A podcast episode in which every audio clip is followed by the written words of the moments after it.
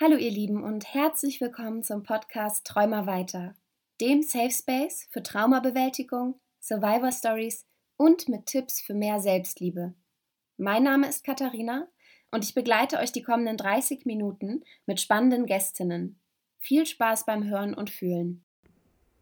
Hallo und herzlich willkommen zu einer neuen Folge Träumer weiter. Heute ein bisschen anders als sonst. Heute ist es eine kleine Spezialfolge mit ganz vielen Gästinnen, die alle über die Facetten ihrer toxischen Beziehung sprechen. Ich habe hier zu allen Menschen die gleichen vier Fragen gestellt und ich hoffe, dass ich euch damit ein bisschen die Augen öffnen kann, euch vielleicht auch zeigen kann, dass toxische Beziehungen nicht immer gleich sind, sondern sehr unterschiedlich sein können. Und ich wünsche mir von euch ganz viel Respekt für alle Menschen, die hier so frei gesprochen haben, auch für Menschen, die vielleicht sogar zugeben, dass sie selber der toxische Part waren. Viel Spaß! Fangen wir an mit der Frage, was war der Höhepunkt eurer toxischen Beziehung? Also bei welchem Punkt haben Freundinnen und Familienmitglieder zu euch gesagt, du darfst nicht mehr in dieser Beziehung sein?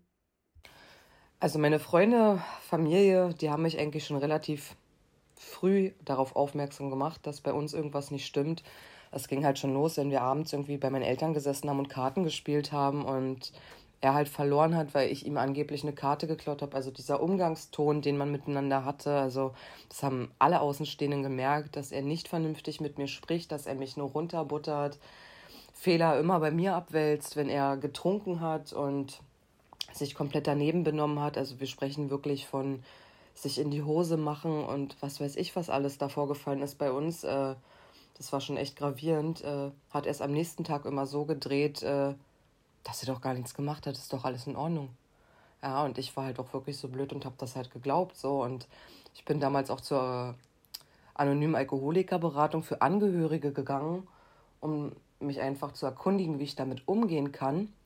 Habe ihm das dann halt erzählt und im Endeffekt war ich die Schuldige, weil ich daraus ein Problem gemacht habe. Ich bin die, die da hingegangen ist und das Problem so groß gemacht hat. Er hätte ja gar kein Problem das waren so wirklich die Höhepunkte, auch ein gemeinsamer Urlaub von uns, ähm, wo wir in die Türkei geflogen sind, wo es halt auch wirklich so war, dass er nackig äh, betrunken durch die Gänge gelaufen ist und ähm, auch ins Zimmer gemacht hat, sich auf den Boden gelegt hat, sich von Straßenhunden hab, hat ablecken lassen und am nächsten Tag ähm, war ich an einem schuld. Ähm, ja, das waren alles so Geschichten, die sind so tief in meinem Kopf verankert und meine Freunde und Familie haben auch gesagt, du kannst dich so nicht weiter behandeln lassen.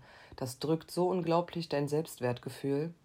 Und genauso ging es mir dann halt auch nach der Trennung, dass ich halt wirklich Angst hatte, mich mit anderen Männern zu unterhalten, weil er mir permanent eingetrichtert hat, dass man sowas halt nicht macht, dass das halt falsch ist. Und ich so dann auch gemerkt habe, wie krass ich schon manipuliert worden bin dass ich wirklich glaube, dass das richtig ist, dass ich mich nicht mit anderen.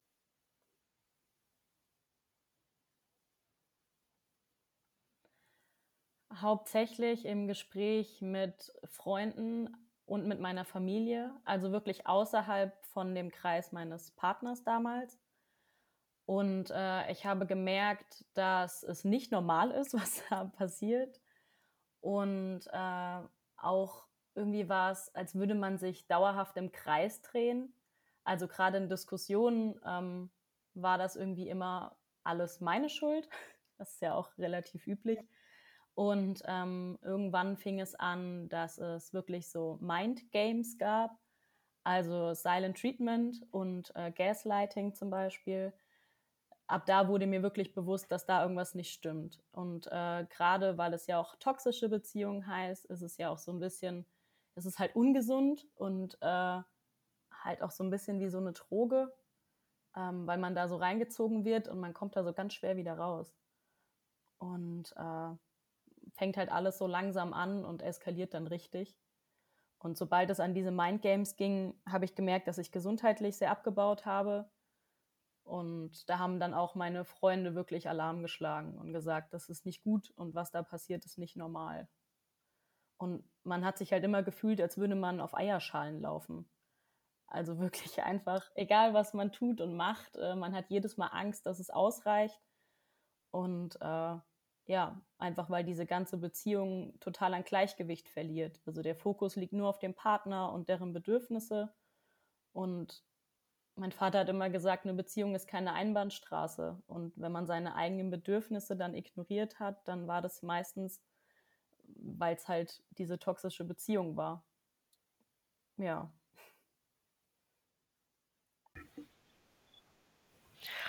Allerdings, ähm, das fiel mir erst sehr spät auf, indem ich selber gemerkt habe, dass ich mich nicht mehr wohlfühle mit mir selber, dass ich mich selber nicht mehr leiden konnte, nicht mehr gemocht habe und auch, dass ich immer unglücklicher wurde.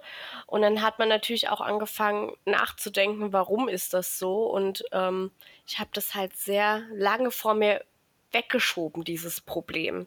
Also ich habe immer gedacht, ja, wir haben eine Wohnung, ne, wir haben zwei Katzen und es, man hat eigentlich alles bei sich, aber ähm, war, es war einfach so, dass man da blind vor war und erst als ich ähm, im Krankenhaus war im Januar und danach die Zeit daheim und er war nicht da, da war es mir dann, da wurde mir das erst richtig bewusst, wie sehr ich darunter eigentlich leide und dass das endlich, sage ich mal, ein Ende haben muss.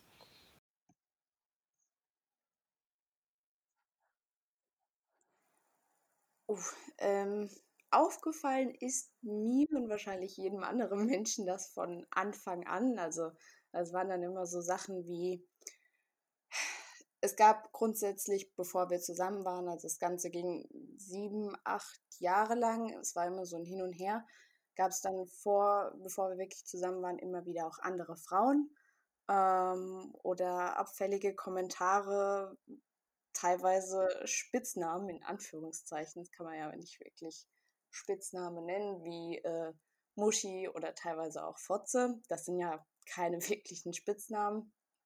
Und ich habe das aber irgendwie immer alles entschuldigt und äh, habe gemerkt, okay, aber irgendwas ist da schon, was er für mich übrig hat. Deswegen habe ich dann auch immer weitergemacht und ich könnte mir vorstellen, also es gab so einen bestimmten Moment, wo es dann Klick gemacht hat bei mir. Ähm, das war ein Streit, wo es darum ging, dass ich nicht ins Schwimmbad gehen soll. Weil im Schwimmbad habe ich ja dann ein Bikini an und das ist ja quasi halb nackt. Und äh, das würde ich ja nur machen, weil mich dann andere Männer angucken sollen.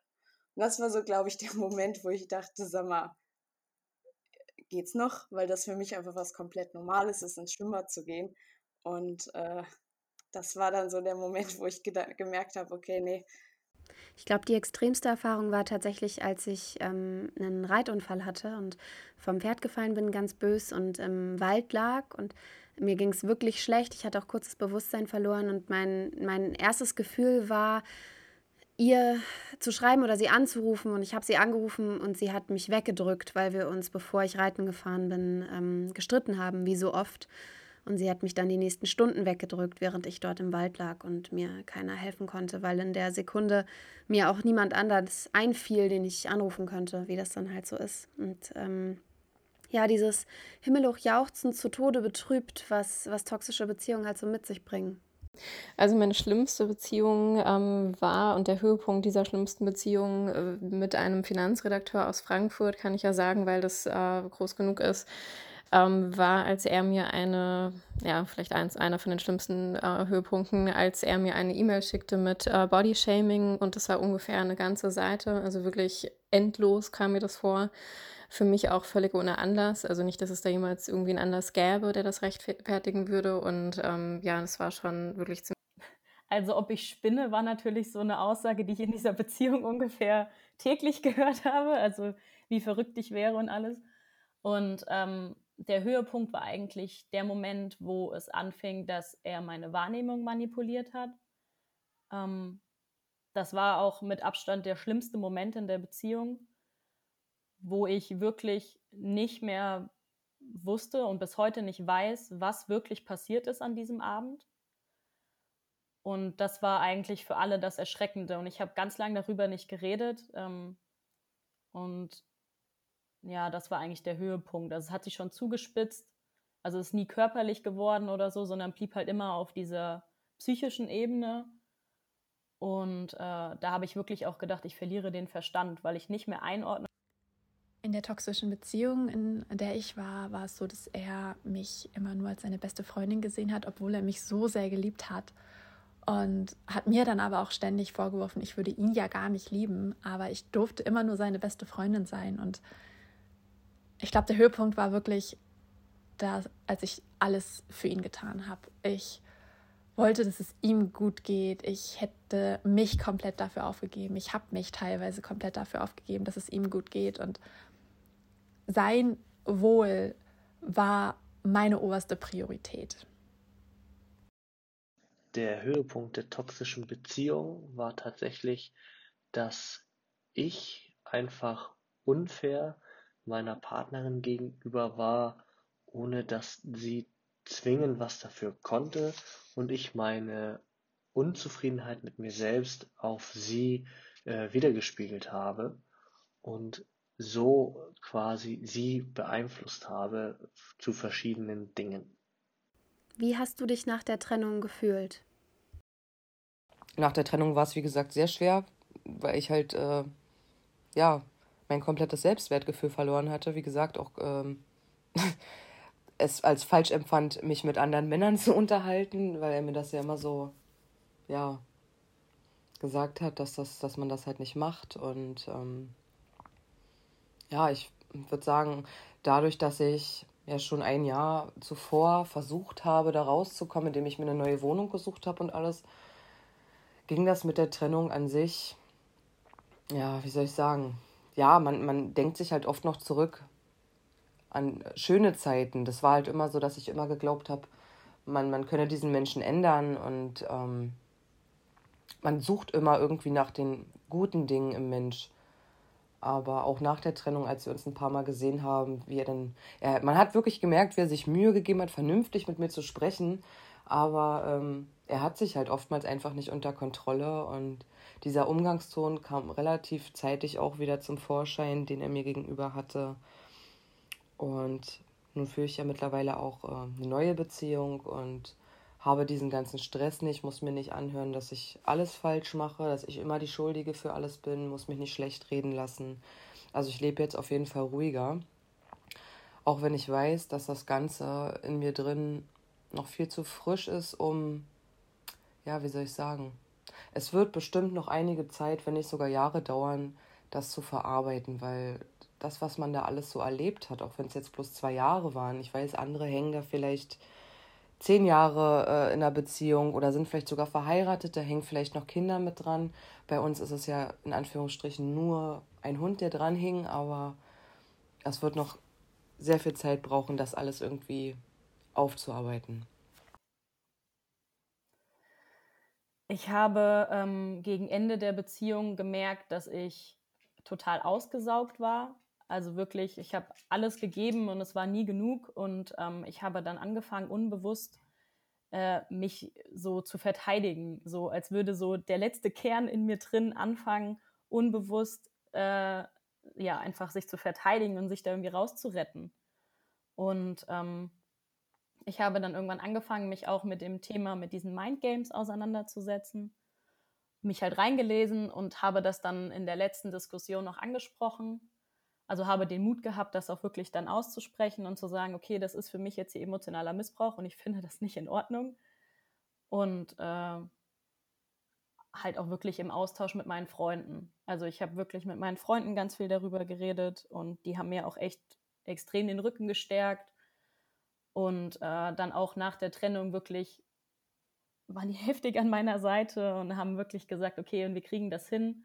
Und ich musste wirklich auch den ganzen Kreis verlassen. Also kein Kontakt zu meinem Partner, das war für mich klar, aber auch der ganze große Freundeskreis, der da dran hing, den musste ich verlassen. Also das war so schädlich für mich und äh, ohne meine Freunde hätte ich das auch nicht geschafft.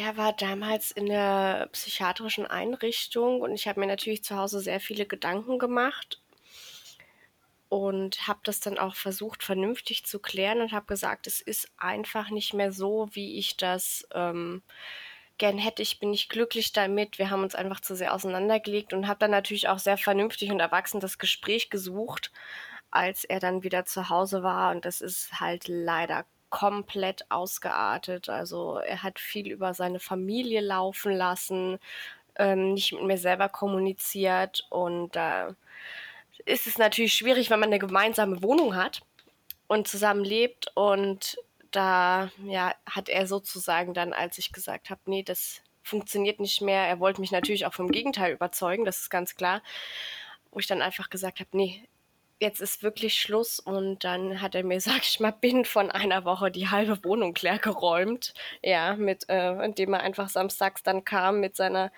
halben Fa Family und ähm, ja, da war ich natürlich mega geschockt, dass man das nicht vernünftig machen kann, eine vernünftige Lösung finden kann. Also das war sehr viel Tumult und ähm, ja, recht unschön für mich.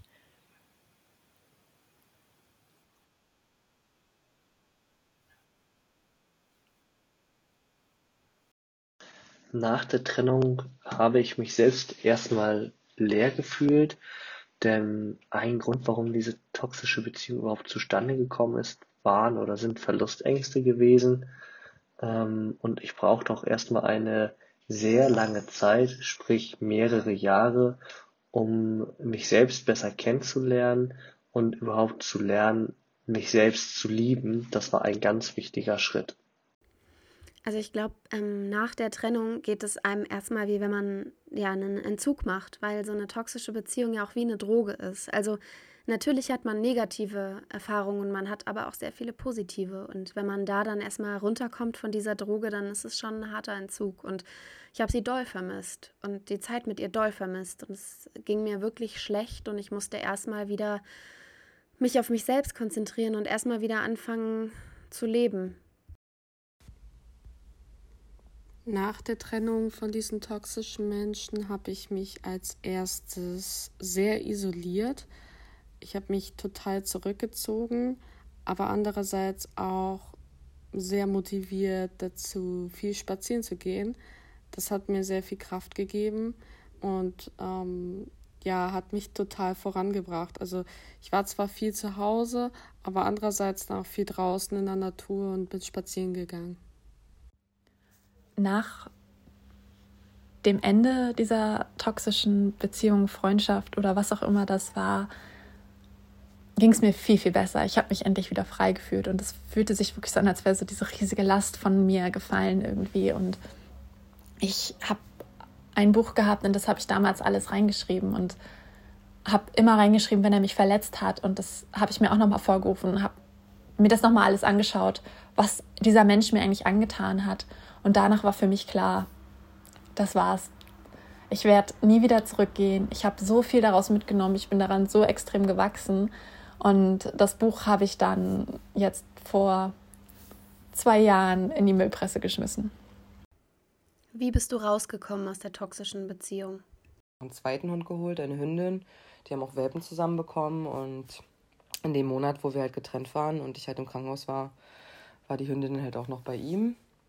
Die hat sich halt auch in der Zeit so doll an ihn geprägt, dass es äh, ja nicht von Vorteil gewesen wäre, dass ich sie nach einer Trennung mit zu mir nehme. Also da habe ich halt auch sehr, sehr drunter gelitten zum Schluss, dass sie halt bei ihm geblieben ist. Ich ihm halt natürlich auch den Garten überlassen habe, aber so wirklich rausgekommen bin ich wirklich ab dem Zeitpunkt, ähm, wo ich morgens in den Garten gefahren bin, weil er meistens da am Wochenende halt immer geschlafen hat und ich halt mitbekommen habe, dass er morgens halt schon getrunken hat. Das war halt auch so ein Problem, sein Alkoholismus und es dann so eskaliert ist, dass er halt auf mich losgegangen ist und ja, ich dann einfach nur geflüchtet bin, die Polizei gerufen habe und auch wirklich erst einen Cut machen konnte, als ich wusste, okay, ich habe einen Mietvertrag für eine andere Wohnung unterschrieben. Wir wohnen nicht mehr nebeneinander.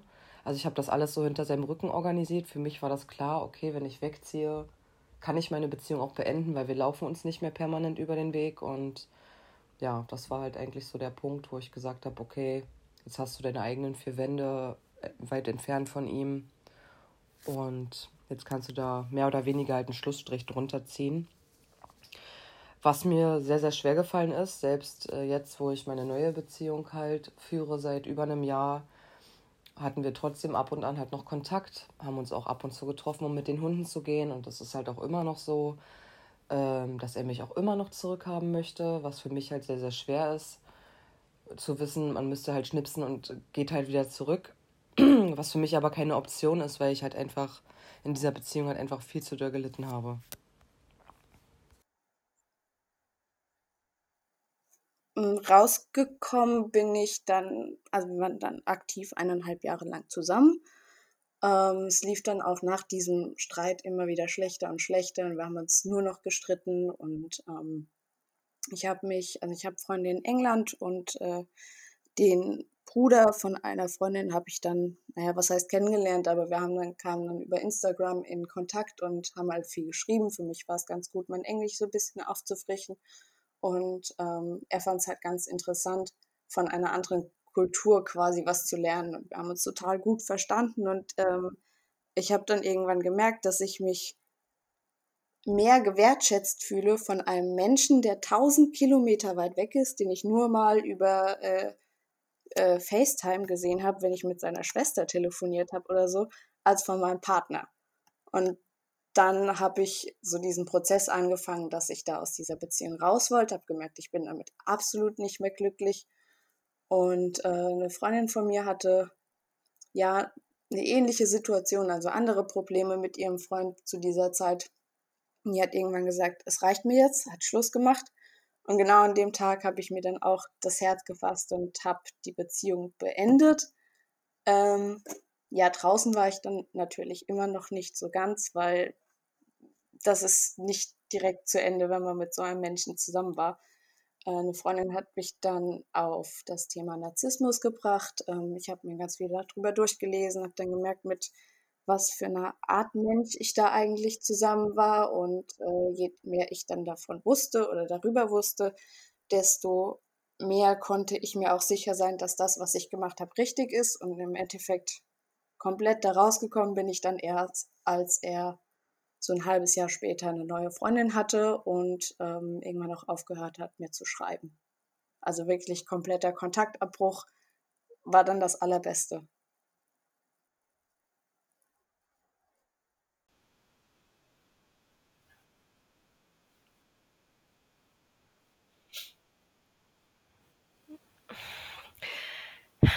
schwierig zu sagen. Natürlich haben einige Freunde auch schon früher oder öfter mal das so gesagt, gerade auch so am Anfang, weil da teilweise auch sehr, schon sehr viel Streit war. Und ich wollte das aber gar nicht so hören. Ne? Das war einfach nur, du hast diese rosarote Brille auf, du willst überhaupt keine negative Meinung hören von deinen, ähm, von deinen Freunden. Also der Höhepunkt war, glaube ich, dann im Dezember. Ich meine, klar, es ist natürlich schwierig, wenn der Partner so psychische Probleme hat, aber ich habe dann einfach gemerkt, dass ich aus diesem Hamsterrad nicht mehr rauskomme, dass ich nur noch für ihn lebe, für ihn alles mache. Ich bin nur noch von Arbeit, ähm, über Krankenhaus und zu Hause und habe halt auch irgendwann mal gemerkt, ich schaffe diesen, sage ich mal, diesen Spagat einfach nicht mehr.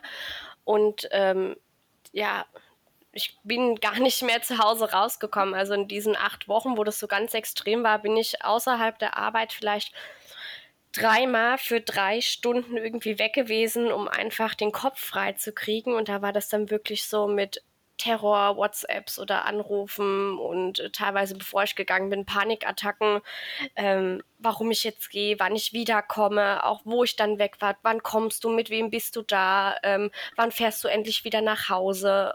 Das war so der Punkt, wo meine Freunde auch gesagt haben, so geht es nicht weiter. Du machst dich eigentlich vollkommen, vollkommen kaputt.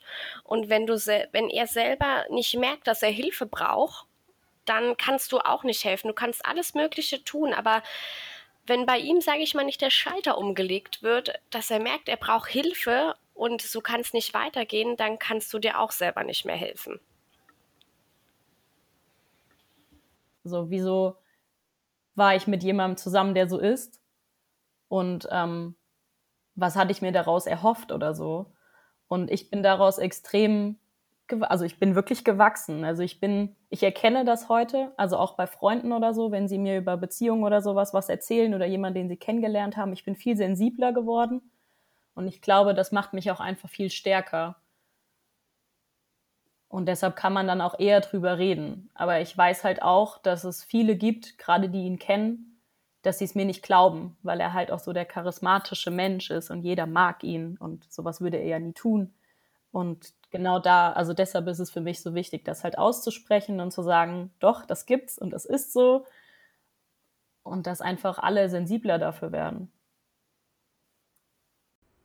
Also bei mir war das ähm, eher ein längerer Prozess, wie ich rausgekommen bin. Ich weiß noch, ich habe mich getrennt damals von ihr, als ich gedacht habe, okay, das tut mir nicht gut, das ist sehr ungesund und habe dann eine Woche später ihr wieder geschrieben. Es war einfach eine Droge, von der ich nicht losgekommen bin. Und irgendwann, wir haben es dann nochmal probiert, hat sie mich kommentarlos morgens vor ihre Tür gesetzt mit all meinen Sachen.